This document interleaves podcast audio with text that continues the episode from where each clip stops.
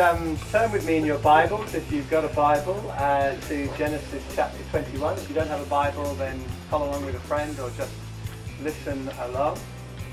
Um, Genesis chapter 21. you know, life is full of both incredible positive memories, like the ones that uh, Becky and Danny just shared with us, but it's also full of more challenging times.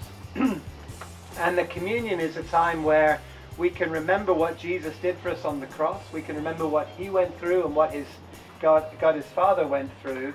And we can both celebrate his resurrection and we can also uh, understand that God is close to us when we mourn, when we have difficult times. And we're going to look at a, perhaps a slightly unusual passage for a communion talk today here in Genesis 21. We're going to talk about Hagar and Ishmael. And Hagar was an Egyptian slave um, in Abraham's household. And just with that, we can begin to imagine that she had a pretty tough life. You know, we don't know anything about her, the beginning of her life, but she was brought up in Egypt, and somehow at some point in her life, she was sold into slavery and uh, became a slave in the household of Abraham. And that must have been a pretty tough existence. And then later on in her life, her master and mistress, uh, Sarah, uh, decided that since she wasn't, she didn't think able to have children, she would invite Abraham to have Hagar, her slave girl, as a second wife uh, which is alien to our culture. I don't recommend more than one wife. one wife is a good number. um, but in that culture, it was not that unusual for, uh, um, uh, for, the, for that to happen in the household. And so she was elevated out of slavery to become the wife of uh, Abraham. And she must have thought, okay, at last, after my suffering, after the tough times in my life, you know, things are looking up for me. And then God blessed her with, uh, and she became pregnant, and she had a son, uh, Ishmael, and she celebrated with her husband. And you know, the, many of us here are families, and we know the joy of having a child. And in that culture, especially, to have a son was a, a very positive thing. And she must have felt like, okay, everything at last is going well for me. But uh, the first wife, uh, Sarah, was jealous of uh, the newfound success of her slave girl and resented that. And, um, and in a previous passage back in chapter 16, we're not, not going to read uh, today, but uh, Sarah is jealous and ends up uh, arranging for Hagar to be sent away. And uh, then God has mercy on her and brings her back, and she says, You are the God who hears me. She names God. You are the God who hears me. And then life goes on, and then unexpectedly, uh, to, to Abraham and Sarah, uh, she gets pregnant late in life and has a baby. And uh, then she, Sarah, you know, despises Hagar even more now that she doesn't need, in her mind, doesn't need her anymore.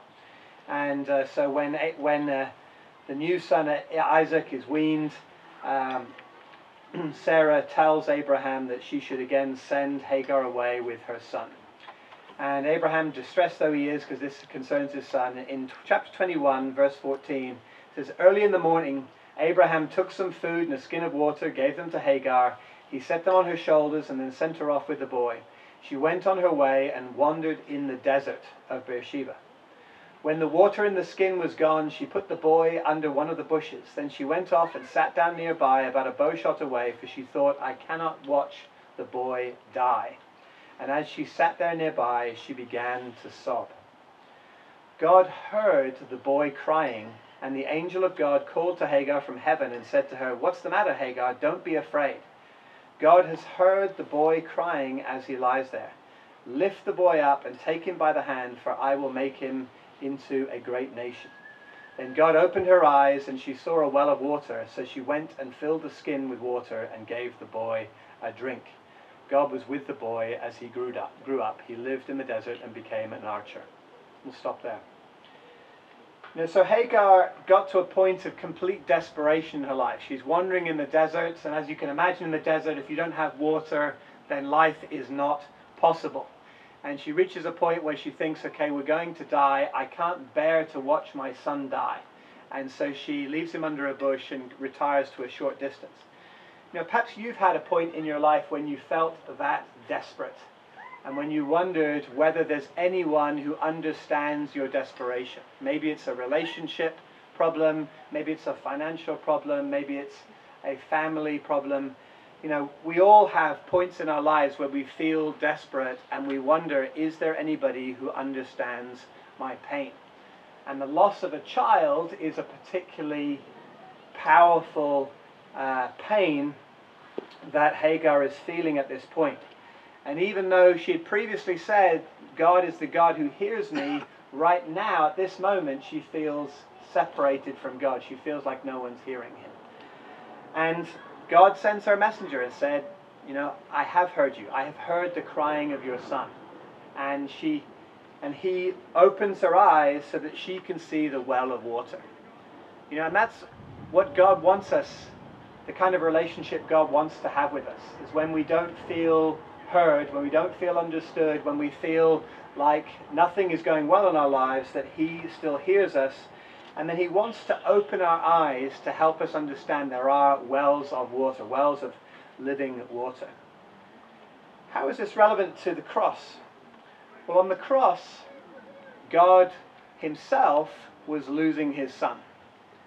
You know, He cries out you know, through the mouth of Jesus, My God, my God, why have you forsaken me? You know, as Jesus dies, the curtain of the temple is torn in two, the earth, the earth is shook, you know, there is a, a, the whole earth cries out in the pain of God, you know, losing his son. And God wants us to understand, you know, the pain he's willing to go through in order that our deepest needs can be met not through the loss of a child or the loss of you know finances, relationships, but He wants to meet our deepest needs for a relationship with Him and the forgiveness of the sins that we have committed against each other and against Him.